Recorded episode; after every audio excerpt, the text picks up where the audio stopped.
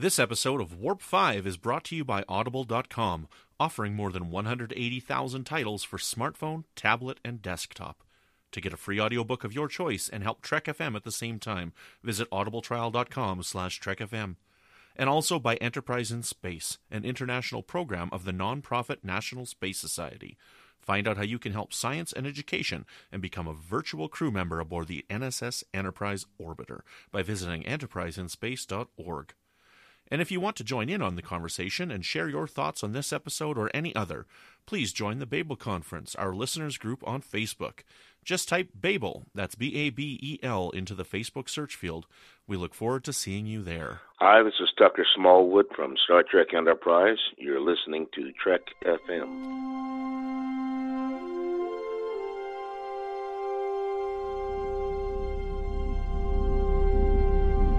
How we doing, Trip? Ready when you are. Prepare for warp. Course laid in, sir. Request permission to get underway.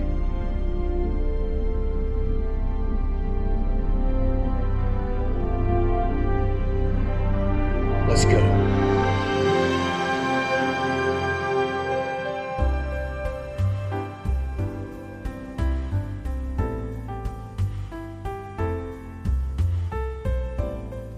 Welcome, Boomers, to another episode of Warp 5. Uh, tonight we got something a little different for you here. Uh, as some of you have been following along, we had our movie night episode that we did a little while ago for episode 120 when we covered For Whom the Bell Tolls. And originally, what we were going to be doing was alternating movie night between Stage 9 and Warp 5. And over on Stage 9, episode number 63, we covered Sunset Boulevard. And coming up soon on episode 131 of Warp 5, we're going to be covering For the, Wa- the Wages of Fear, which is a wonderful French film. Uh, it's already been recorded, uh, but we're going to be sticking to changing things up a little bit, and we're just going to keep the movie night only on Warp 5 going forward.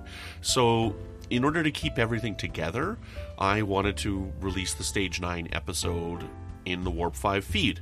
So, if you have listened to the Stage 9 episode 63 where we talked about Sunset Boulevard, uh, this is basically the exact same episode. I've just cut out the intro and changed the previously on Trek FM spot. So, if you've heard it already, you don't have to listen to it again. Uh, but for those that are following along and haven't listened to the Stage 9 episode, then I present to you uh, the discussion that John Mills, Mike Schindler, and myself had a couple of months ago about Sunset Boulevard. Hello and welcome to Stage 9, Trek FM show about the people who make Star Trek. I'm Mike, I'm John. and today we are joined by Brandon from Warp 5. How's it going, Brandon? I'm doing pretty darn good. I got my nice big bowl of popcorn right in front of me and a nice big root beer, and I'm ready to watch a movie. All right. awesome. Root beer is a great choice. I knew we made a good call inviting him on here, Mike. You know, uh, a couple weeks ago, I guess, or a week ago, whatever, on Warp 5, Brandon and I uh, decided to watch the first movie on the NX01's movie night schedule, which was For Whom the Bell Tolls. And this week we're going to be doing the same thing, just over here on Stage 9, talking about the second movie from uh, NX01's movie night, Sunset Boulevard. If people like this, maybe it will become a thing. This is a bit outside of our comfort zone as a show, which is uh, about um, the people who make Star Trek. But the thing which, to me, I, I, I find to be fascinating about it, and the the reason why I think it applies is because these episodes were obviously written by Star Trek writers, and they chose these specific movies for specific reasons. And I think that it, it's really interesting to to kind of see why they did that. So, Sunset Boulevard. Um, this is a movie which was made in 1950. It was directed by Billy Wilder, and it is number 16 on the American Film Institute's list of the 100 greatest movies of all time, American movies at any rate. It won three Oscars, uh, including Best uh, Screenplay. And yeah, it's considered to be one of the best movies ever made. Now, I've seen this movie before, but the two of you have not. Is that correct? Had never seen it. Only know the very famous tagline at the end that uh, is misquoted, just like uh, "Play it, Sam" is always "Play it again, Sam," which isn't what he actually says. and they always put Mister DeMille on the wrong at the end of the sentence instead of where where it actually appears in here. Yeah, there's that, and then there's also the. Uh, I think the opening is pretty iconic. You know, the the the shot of our our lead character lying dead in a pool, floating. Yeah, dead in a I. I, I can say that there's actually a uh, season opener of Archer that's even funnier to me now because now I get what they were referencing. What you really need to find if you really want to to to you know tickle your funny bone or whatever, there's an episode of Pinky and the Brain which starts off like that with No, brain floating really? head first, and then it, it's a parody of, of Sunset Boulevard. But Oh yeah, I got to go back and catch that. It's pretty awesome. But yeah, John, would you want to give a synopsis of this movie? Yeah, uh, it opens up with narration from a dead man, uh, somebody floating in a pool, and he basically says, "You're probably wondering how I got here, and I'm going to tell you." And you get taken through a very uh, interesting story about uh, a writer down on his luck who's trying to make it make something break, make something work, and by happenstance, he winds up falling into the life and uh, focus of a an old movie starlet who was big because of when this came out in the silent picture days and whose star has faded but hasn't quite come to terms with that fact. Yes, uh, it's very noirish. I mean, Wilder is sort of known for sort of being a master of a couple genres. One of them, uh, noir, with with movies like this and, and Double Indemnity, which you could consider to be, or which at least I consider to be the quintessential film noir. But then also uh, comedy with movies like Some Like It Hot and The Seven Year Itch and The Apartment and and One Two Three and the list goes on and on and on. I don't know. I I love Billy Wilder. I love him with all my heart. I think that he's one of the greatest filmmakers of all time. Brandon, are you a Billy Wilder fan? I'm not familiar with much of his work. I'm I'm sad to say because like I consider myself quite the film connoisseur, you know. I watch a lot of at least I used to watch a lot of uh, you know, cinema from all over the decades and all over the world. But I would have to say that I would specialize more with foreign cinema than American cinema. And I have the Criterion Collection to thank for that because, you know, up until a certain point, until like about spine number 650 ish or so, like I had every single Criterion release, you know, and uh, You only have the first 650? What's wrong with you? I know I stopped. I just I just didn't have time to watch them all, and I don't know. I'm just like I'm just wasting my money on these things. Like so, I st- I had to stop. But but uh, so because of the Criterion Collection, though, I mean, like I really expanded my film knowledge. But Billy Wilder is somebody that I've never. I mean, all these movies I've heard of some of them, but I haven't seen any of them, and I really enjoyed this. Uh, I like film noir, and I like the film noir genre, and you know, I like movies because there's not a lot of them. Movies that are made about making movies, you know, movies about movie making. You know, there's not a lot of them, and so it's a really, it's a really fun category of film, a little really fun subgenre of film. You, you know, I, I'm just I'm going to let you off the hook there, though, Brandon, because I think that Billy Wilder is uh, amazingly. It, he's a name that you're familiar with, but you're not necessarily familiar with his body of work. I would say that would be a pretty a pretty consistent thing. Like you could go through his filmography, and I know that a lot of the people that I know wouldn't necessarily know that he had done them, or they would say, "Oh yeah, I've I've heard of the apartment. I've heard of Some Like It Hot, but I haven't seen it." I mean, these are movies you talk about. I mean, look at you know, both of us had never seen Sunset Boulevard before Right. this this point, but we definitely knew what it was, and we definitely knew uh, you know a version of the last line. Right, right. You know, it, it's almost like you can go your whole life not having seen Gone with the Wind, but you know certain lines from Gone with the Wind, and then you see it and you go, "Oh, that's what that's from." Okay. Well, it's one of those movies that like trans like I hope I word this right. It like transcends what it is to become a part of our culture but people don't really know what it is and they don't know the reference. You know, like other movies I could think of like this are maybe Planet of the Apes, where everybody knows how the Planet of the Apes ends, the original one, but you know they don't really know the context of the rest of the film. You know, and almost like I'd hate to say it, but something like Home Alone, you know, when the when the kid slaps his face, like you know, Right. I I honestly hadn't seen Yeah. Home Alone until I was much older, so I didn't know why the kid slapped his face and screamed until I saw the movie. Right? You just think he's like shocked or something, and then you find out it's because he he shaved and put on aftershave. Right? So.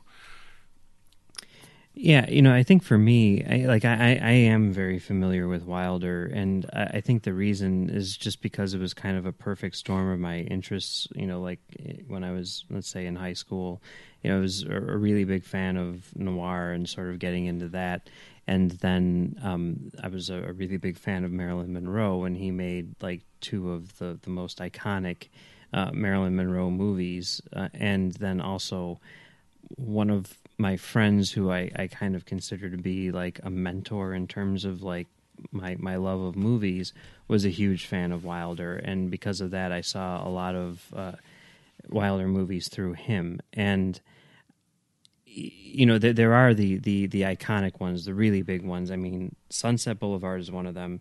Some Like It Hot is another one. And The Apartment and Double Indemnity. I guess those four are like the, the, the biggest ones that he's done. I mean, he did win like the Oscar for uh, what is it? The long longest the long weekend, the long weekend or something like that. I think that's what it's called.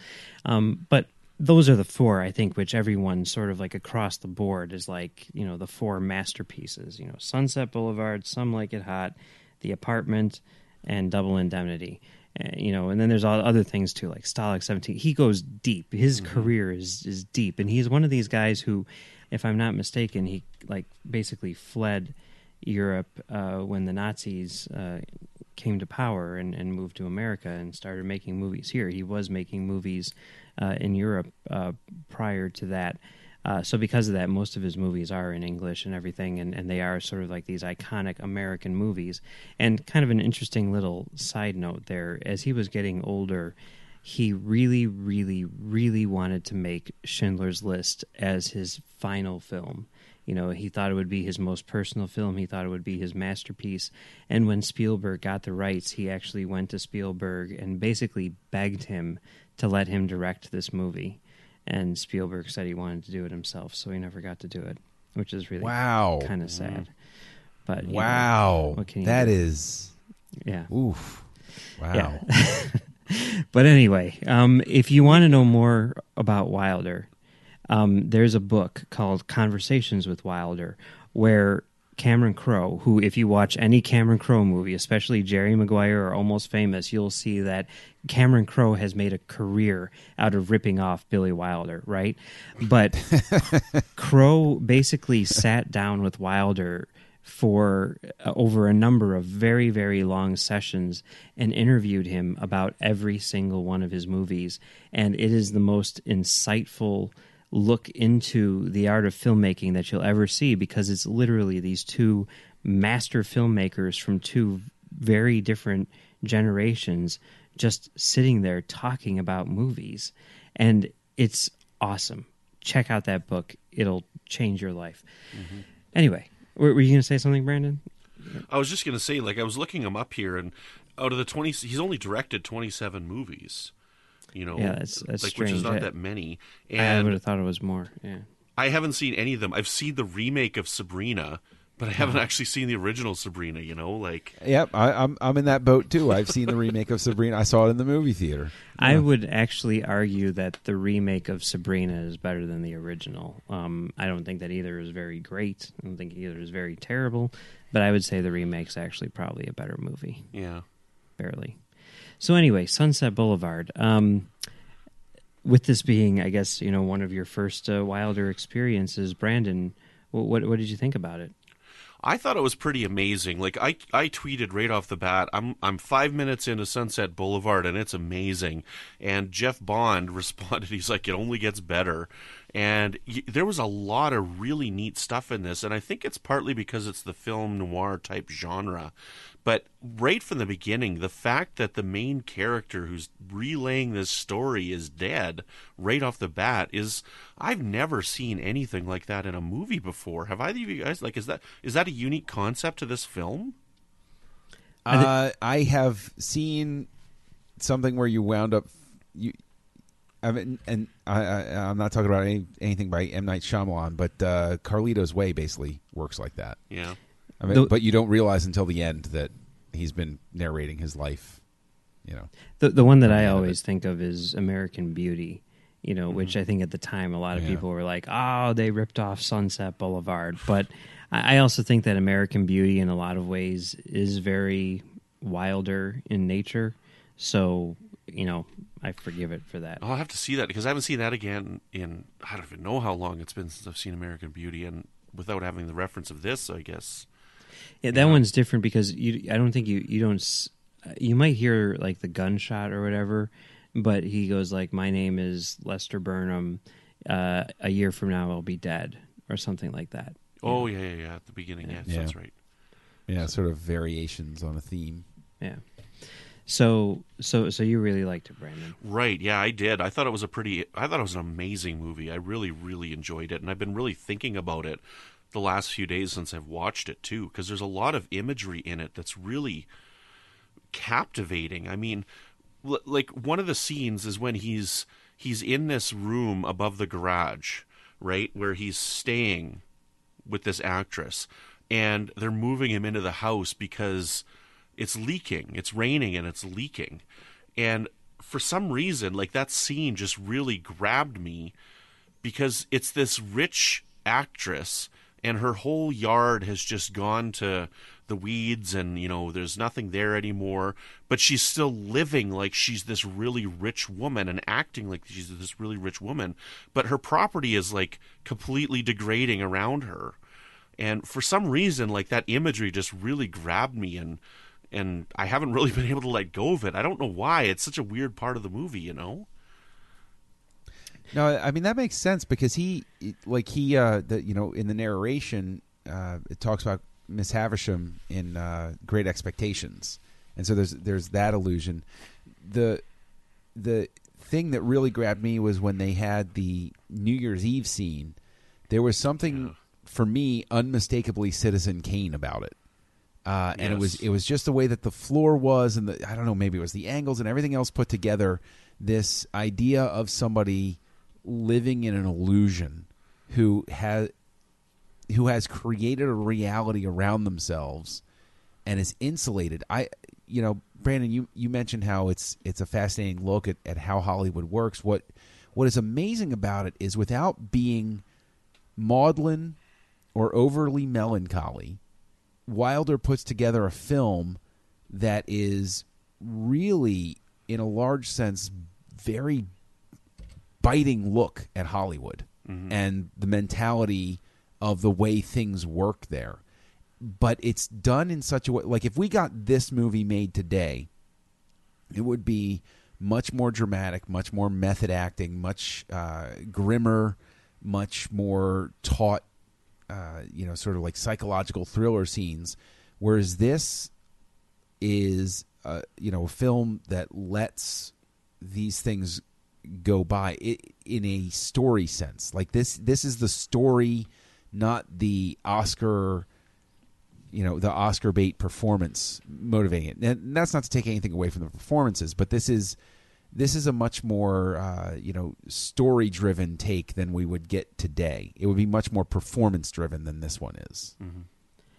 Well, one of the things you pointed out as well is when you compared it to Citizen Kane with that New Year's Eve dance shot, it's almost like an opposite of Citizen Kane because the thing about Citizen Kane is the shots were so low shooting up so you could Right. see like the ceilings and stuff and that one if i remember correctly was pretty high looking down so almost the same amount of angle but just opposite ends of the room almost Right, but yes, and the but the the set decoration is very Xanadu. yeah you know it, it's very this is it doesn't belong. It doesn't fit. This isn't working. But uh, you know, the person who who is at the head of this illusion is, is really behind keeping it going. And the character that really pops in this is, of course, you know, the butler slash, uh, you know, first husband. Is he goes from this sort of uh, ogre like side character to this really sympathetic, like heartbreaking character in one scene. And it's such an incredible scene where he tells the history and basically confides, I'm going to keep this propped up. I'm not going to let you tear this down. So, you know, d- don't do this. It's just a really, really fascinating film just because it's all about artifice and, mm-hmm. you know, which just speaks even further to uh, the idea of it being a critique of Hollywood culture. Right. And as as we're talking about this, I mean, this character here, you know, Hollywood seemed like it had a fascination at this time with like foreign actors, you know, and I hope I can make this clear, but you know, there was this fascination with people like Bela Lugosi, right? These these Middle Eastern or Middle European uh, thick accent, German accents, you know, Russian accents, things like this. There's a lot of actors at this time, you know. So this guy made me think a lot of those types of actors that we would see like in Hollywood in the 30s and the 40s and the 50s, right? This this guy, his mm-hmm, name is mm-hmm. Erich von Stroheim, and he has been in a lot of movies as an actor, but in a lot of ways, he's kind of more known for his work as a director. He made was he in Grand Illusion? Uh, I believe he was, yeah. Yeah. And he made um, a, a, lot of like crazy, big, massive epics. Uh, like Greed is a big one, and I believe um, uh, the Merry Widow is, is another one which is considered to be like you know super huge. There's actually uh, an episode of Young Indiana Jones called uh, The Hollywood Follies, in which uh, Indy works for a movie studio. And in the second half, he meets John Ford and sort of becomes his assistant. But in the first half, basically, he's hired by the head of the studio to just deliver a message to Erich von Stroheim, telling him that his movie, that the, the, the studio is halting production on his film and everyone's like, "Oh my god, you're going to do that?" And he's like, "What's the big deal? I just have to give him this letter, right?" And it of course is not a big deal because this guy was the biggest control freak, super duper crazy egotistical director, you know, auteur in the history of movies, right? I mean, like nobody compares, nobody. And uh, you know, so he's in a sense playing himself in this movie. You know, he is a, a, former director from the silent era who has now become obsessed with this woman and blah blah blah. But his backstory is the same backstory as Erich von Stroheim. And that's something which I think is really interesting about this movie is you've got a lot of people who are playing either literally themselves or versions of themselves, whether yeah. it's Cecil B. DeMille or even, you know, uh, the lead actress herself. Um, Gloria Swanson. Okay. Yeah. See, and that's funny in itself because you know, just seeing the poster over the years, I totally thought it it was the same woman that was in All About Eve. Um, oh yeah. Oh, I'm bad with a lot of these actresses' names. Like I think she was uh, also uh, in. That, um, was that, that Mummy Davis? Dearest as well? Yeah, was it Bette Davis? I, I thought it was Bette Davis that was in this movie. So, yeah, um, yeah. I mean, it, it's it's interesting how you know they do that. And obviously at this point you know wilder had been making movies for a, while. And and you know it, it, also you know wilder being an outsider you know M- wilder being you know someone from from europe who's coming over and looking at you know american society and the way that hollywood works even though he is sort of like hollywood to his core i think it's interesting you know that that take that he has uh, on the industry and and how it kind of ruins people. Um, but yeah, it's it's it's very interesting. Um, so so John, you, you you liked it too? I loved it. Yeah. I thought I thought it was fantastic. I uh, I was very impressed. You know, there is a trepidation that goes into watching these classics. Of course, you know, like we said at the beginning, I'm aware of it. I know the tagline. I know the basic gist of it, but I've never seen it before. And so when you go into something like this, there's always that sort of like breath holding moment where you, you wonder, am I going to be the one? Am I going to be the one that hates this? And then everybody's going to say, I don't know anything. There, there's pressure. I mean, listen, anybody's lying if they say they don't go into these movies that are regarded as classics and they have that little that little voice in the back of their head saying, "Are you sure you want to do this? You you got to lock into an opinion after this one." Mm-hmm. And uh, I was really, really pleasantly surprised. I I didn't expect it to resonate quite the way that it did. I was so supremely impressed. And even though, you know, what I said about how story drives versus performance and we get a different sort of thing, the performances in this are great. They really are. They're exactly what is necessary for this story to proceed. And it is it is such a feat to have something where it would have been so easy for any of these people to overact, to try to steal a scene, to try to eat a scene alive. And instead, they do exactly what they're supposed to do, what they need to do to make it live and breathe. And I, you know, and I did watch the whole thing wondering to myself, why did they pick this one to show during Dear Doctor? Why did they pick this one? And I figured it out. So what what's what's the reason? It's because of the whole love story thing with with Phlox and Cutler, where it, it's the unrequited love thing. It's not at the same scale. Nobody's Norma Desmond in this situation, but you have a narrated story telling you how things happen, how things work in this situation, and then you have a you know as part of this plot uh, you know you have somebody in love with somebody else who isn't in love with them. And that is where i see the play within a play. Interesting, interesting. Um, you know, oh now see that's a mike schindler trademark yeah you're nuts That is see the thing is i at least have the courage just to say you're nuts and you you say interesting it just means yeah okay john you're nuts No, no, I no, get it. I no, no. it. I, like I see what you're saying. I don't disagree with anything that you're saying.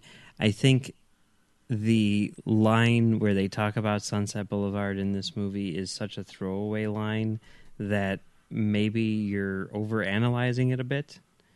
But I don't disagree. hi i'm john i'm a podcaster how you doing Maybe sort if they had we do. switched the movies, right? Like in the episode, because you know we had we didn't really try and find anything when we watched For Whom the Bell Tolls as to a reference to the show, other than I guess it's a love story as well, right? Um, but maybe if this had been the main movie, because they actually showed a clip from For Who the Bell Tolls and Dear Doctor. okay I guess one of- one of the interesting things about uh, that, in a way, is that you know, "Dear Doctor" was written by Maria and Andre Jacquemetton, who uh, would go on to uh, great fame and success as uh, staff writers on Mad Men, and uh, Sunset Boulevard is definitely from that same era, which is kind of cool. But that's But going going back to what you said there, John. Though I totally know what you mean when you go to a classic and you're like, "What if I'm the one?" You know, if we if we continue on with this series of films, we're going to get to The Exorcist and spoilers for that one. I have fallen asleep every time I have watched that movie. I have found it so boring. I, uh, no, no, no, no. I reject that statement. That cannot be true. I have never finished that movie. I can't. I'm just like, I don't know. It just does not I- do it for me. Wow. I'll, I'll save I- my opinions on The Exorcist until we get to that one. But as far as uh, Sunset Boulevard is concerned, um, I I'm kind of that guy in the sense that like I think that Sunset Boulevard is a really good movie, but I don't understand why it has this absolute classic status. You know, as far as like the portrayal of Hollywood is concerned, I think that there are other movies like The Player which have done that better. As far as, you know, noir is concerned, I think Wilder did better with Double Indemnity. And just as far as movies in general are concerned, I think that Wilder, I mean, this is to me like middle of the road Wilder. Like this is not uh, like there are like two or three moments where I'm like, "Oh my god, that's amazing! That's I've never seen anything like that before." But is that enough to sustain the entire movie? Not really. And I'm not saying that this movie is bad by any stretch of the imagination. I think that it is a very good movie. But when you're comparing it to, I mean, just to narrow it down, just to this one filmmaker's body of work, it doesn't hold up next to all of the other like absolutely amazing things that he's done you know? So i mean yeah i i do like it but i'm not head over heels in love with it. Everyone else is head over heels in love with it. It got nominated for 11 oscars. It won for best uh, screenplay best music and best uh, production design for black and white movies, like you're talking about, John. Uh, and then also, as far as you know, the acting is concerned, you know, you, you, guys were talking about how how good the performances are, which I totally agree with. It swept the nominations in the sense that it had actor, actress, supporting actor, and supporting actress all nominated. And then, of course, it got nominated for everything else, like director, cinematography, editing, and best picture, but it didn't mm-hmm. win those. So yes, certainly well, critically. Ju- just so you know that you're not alone in the not loving it uh, category, I can tell you because uh, on my on my TV, the Netflix app still has the stars. Everything else has gone to the that simple thumbs up, thumbs down nonsense. But uh, when I pulled it up on the uh, on the TV app to to watch it, it only had a two out of five on Netflix. Wow, which really? I think okay. Number one, obviously, spoilers. I loved it, but I two out of five. Yeah. Like wh- what? Like I could I could see maybe somebody walking away and be like, oh, it's maybe a three or four. Okay, you know, we have differences and everything, but two? Yeah, that That's, seems really low. I would, I would average as well. Yeah, like yeah. wow. I would have guessed four. You know, I would have give I'd give it three out of five myself. But yeah, mm-hmm. yeah. Hmm. So, okay, well, um, I guess this is the big question. You know, which I think um, John asked in the in the uh, real world sense, but in the uh, in continuity sense, in the canonical sense, why did Trip, And we're always going to assume that it's Trip, Okay, why did Trip choose Sunset Boulevard? I mean, yes, it's a Paramount movie. That's a given. But beyond that, Brandon, why do you think that Trip chose Sunset Boulevard to show for movie night? Hmm, I didn't think of this question coming into here. I guess I should have because we did talk about this last time. But I think that the primary reason would be because of its classic sense, like its classic status that it has. And I think that's probably where he was starting off with these movies because if we assume that For Whom the Bell Tolls was the first one, I mean, that's regarded as a classic as well. I mean, you and I didn't quite like it as much as we thought we might, but I think that he's starting off with these these classic American cinema uh, tales because maybe that's a part of him because he comes from the southern United States as well, right? I don't know. It could be. What do, what do you think, John? Oi. Um, or bro. you know, I mean, maybe we can twist this this question a little bit. Do you think it is a good choice for movie night? Yeah, I do. Yeah. Sure. Yeah, I mean, uh, well, I mean, think about it. You're going to have a crew that's in deep space. You have, uh, you know, somebody like uh, Phlox and and T'Pol who are from you know alien cultures, and you want to expose them to what you know how culture has evolved on your planet and everything you would show them classic films. This is how story stories are always about us and so here are classic films about what we were thinking about at different periods in history. Sure makes sense. I think it's a better choice than for whom the bell tolls for sure because for whom the bell tolls is a very specific kind of film and i think that this one would have a much broader appeal than for whom the bell tolls yeah, I, I, would agree with that. I think it definitely has a, a, much broader appeal than For Whom the Bell Tolls, and I, I do think that it is a fairly solid choice for movie night. Um, certainly, um, much more accessible than than most movies. There definitely seems to be a tendency, if you look at uh, the overall uh, list of, of movies in the '50s. There's a lot of, of '50s movies uh, that are, that are, are chosen, and, and this is one of you know the absolute best movies from that era. I don't know what it is about that era, but yeah, I don't know. There's just a, this weird thing that that happens, and it's hard to to kind of like place it in context. I mean, I, I think it would be hard for the writers to do this as well, but the idea that like you're not going to pick a bunch of modern movies because like that's what would happen today. It would be a bunch of modern movies. Like if if someone were to, to have a movie night on a on a, a, a naval ship which hey you know actually i have a friend who was in the navy in like 2005 and the movies that were shown on his ship were things like sin city and star wars episode 3 and everything like that you know? And um you can't do that obviously because it's got to be stuff from the past, but we are their past. But you don't want to date the show, so you have to pick classics, right? And I think that there's a tendency to kind of romanticize a certain era and maybe not stray out of that too much. There's a lot of movies from like the 50s backwards. I mean, The Exorcist and Kung Fu, those are sort of weird outliers, but I would have expected them to, you know, maybe pick some stuff from the 80s or 90s or something. I don't know. That's what I would have done if I were writing, you know, for this show. But Well, well, the thing is, a certain amount of time has to pass before something can be regarded as a classic. So it could be viewed as very presumptive to uh, to air something. I mean, granted, Paramount was you know they were still releasing films and everything. They could have very easily done what you said and you know put something on there. But I think that what you wind up doing is once enough time passes, people view people all universally look at that as that's long enough to regard something as a classic, even if I don't particularly like it. Whereas if you bring something more modern day, I think you snap the audience out of it because then somebody says, "Oh, this is a Paramount movie. Oh, I know why they put this in there." People aren't thinking along those lines when you go back and you bring Sunset Boulevard up or Vertigo or anything like that. They're not thinking about what studio released it. Whereas if you put, uh, you know, what would even be, huh? Put Paramount's Baywatch. I think Paramount did Baywatch, eh?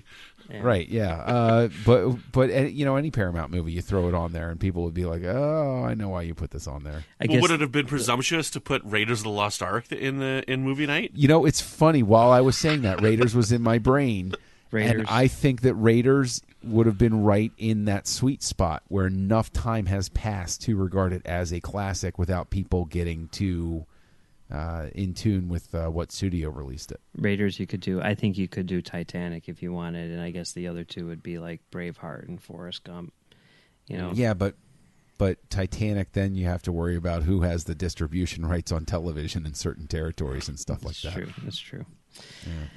Anyway, so any final thoughts on Sunset Boulevard, uh, Brandon?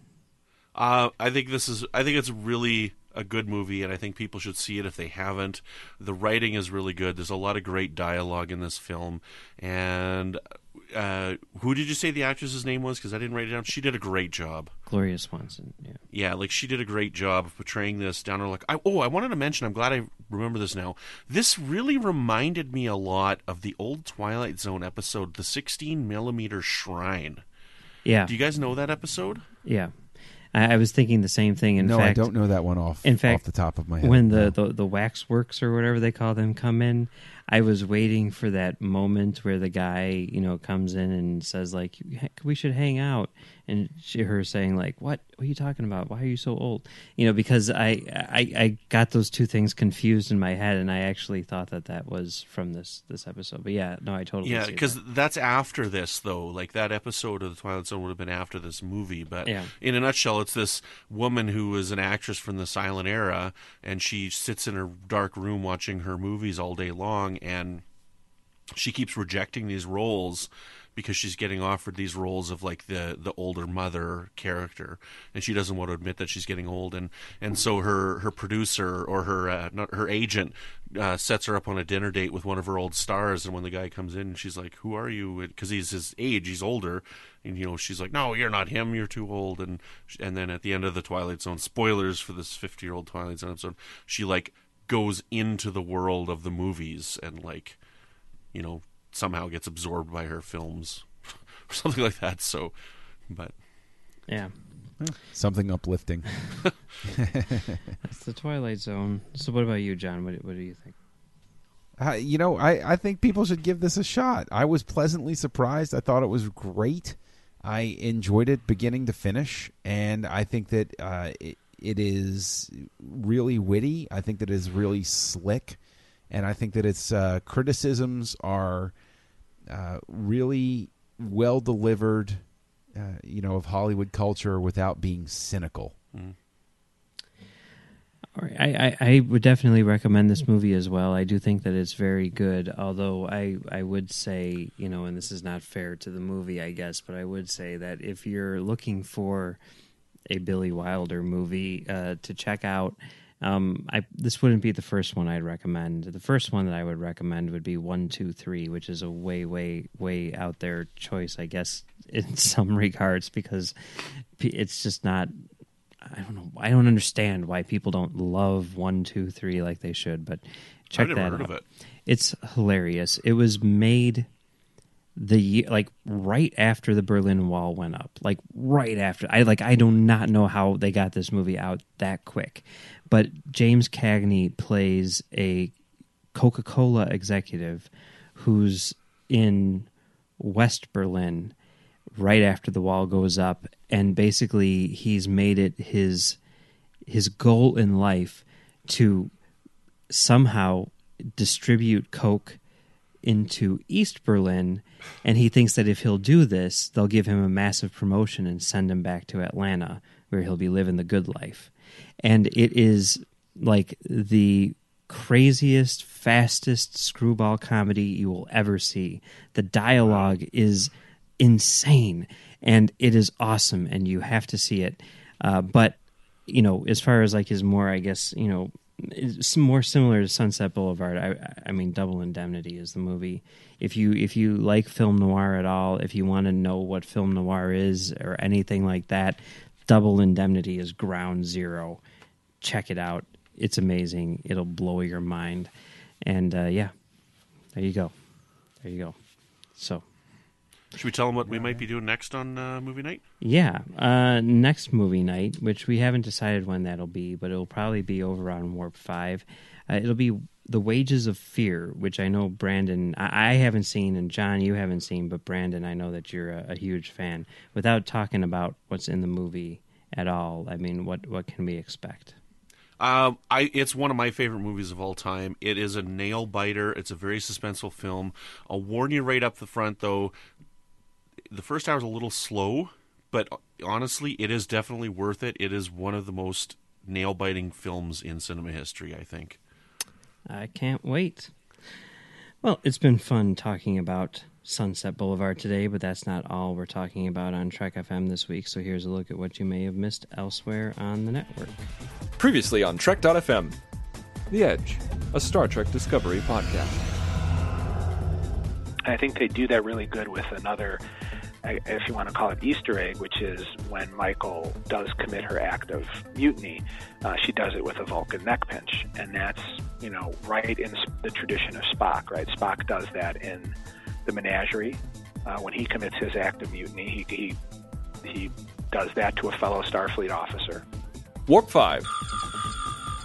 I think it's it's a lot more than that, and this character is an incredibly in-depth character, and there's a lot more to her than this. And I think that the reason that the, the evidence for this is because of how she reacts with Picard, and even Picard. Like Picard has this opinion of her. The Orb. And so I, I feel as though O'Brien really is one of the characters who kind of opens up this idea for Rom of, of, that there's a different type of life. And I honestly think O'Brien is kind of the character that Rom probably looks the most up to on the station. Yeah, I and, think so. and, and would Yeah. want to be like if there's somebody that Rom's like, oh, I wish I could be like somebody when I grow up, it would be O'Brien. Standard Orbit. All these different languages and so forth, and it just instantly translates based on what has already been figured out between you know two beings or, or whatever. This is different. The translator does not work that way, and I thought that is that is really sci-fi, right? Universal concepts coming through brainwaves in order to translate into language. That's pretty neat. And that's what else is happening on Trek.fm. Check out these shows and discover what we're talking about in your favorite corner of the Star Trek universe. You'll find us wherever you get your podcasts. If you're an Apple user, be sure to hit the subscribe button in Apple Podcasts and uh, get the latest episodes as soon as they're published. And please leave us a star rating and a review. If you're not an Apple user, we've got you covered as well. You can find our shows on Google, Stitcher, TuneIn, Spreaker, SoundCloud, Windows, and in most third party apps. And you can stream and download the MP3 file from our website or grab the RSS link as well. If you want to contact us, you can find us on Facebook.com, eh, where we have our listener forum, the Babel Conference. Just type Babel, that's B A B E L, into the search field in Facebook, and we should come right up. Uh, if you want to contact us on Twitter, you can find us at Trek FM. And if you want to find the show page or the network page on Facebook, just go to facebook.com slash Trek FM. Brandon, where can people find you on the internet? You can find me on Twitter at Brandon Mutala. You can find me poking my head up every once in a while in the Babel Conference. And you can find me with my friend Floyd over on Warp 5, which is Trek FM's Star Trek Enterprise podcast. And you can also find me if you want to travel outside the, the Trek boundaries, if you've enjoyed what we've done here. Uh, my friends Chris and Tom and I, uh, we do a show on the Fandom Podcast Network called Good Evening, an Alfred Hitchcock podcast. And we're going through Hitchcock's films one at a time. We're in his silent films, but this month's episode is actually going to be about Bates Motel season one. So we're uh, we're going to be checking out that series of TV show episodes as well. And you know, Bates Motel, based on the novel Psycho by uh, original series writer Robert Bloch. So yeah, cool. John, what about you? Where can people find you on the internet? Oh, I'm Kessel Junkie on your social network of choice. And then, of course, you can find me co hosting Aggressive Negotiations over on the Nerd Party Network. And you can find me co hosting Words with Nerds with my pal Craig. And going back to the Nerd Party Network, you can find me co hosting Great Shot Kid with you, Mike. Yes, you can find me over there doing Great Shot Kid, and you can also find me on commentarytrackstars.com doing commentary track stars. And you can find me right here on Trek.fm doing this show as well as The Edge with Brandon. So oh, yeah, oh, yeah, I forgot to mention that one. yeah, yeah, that's where we talk about Discovery.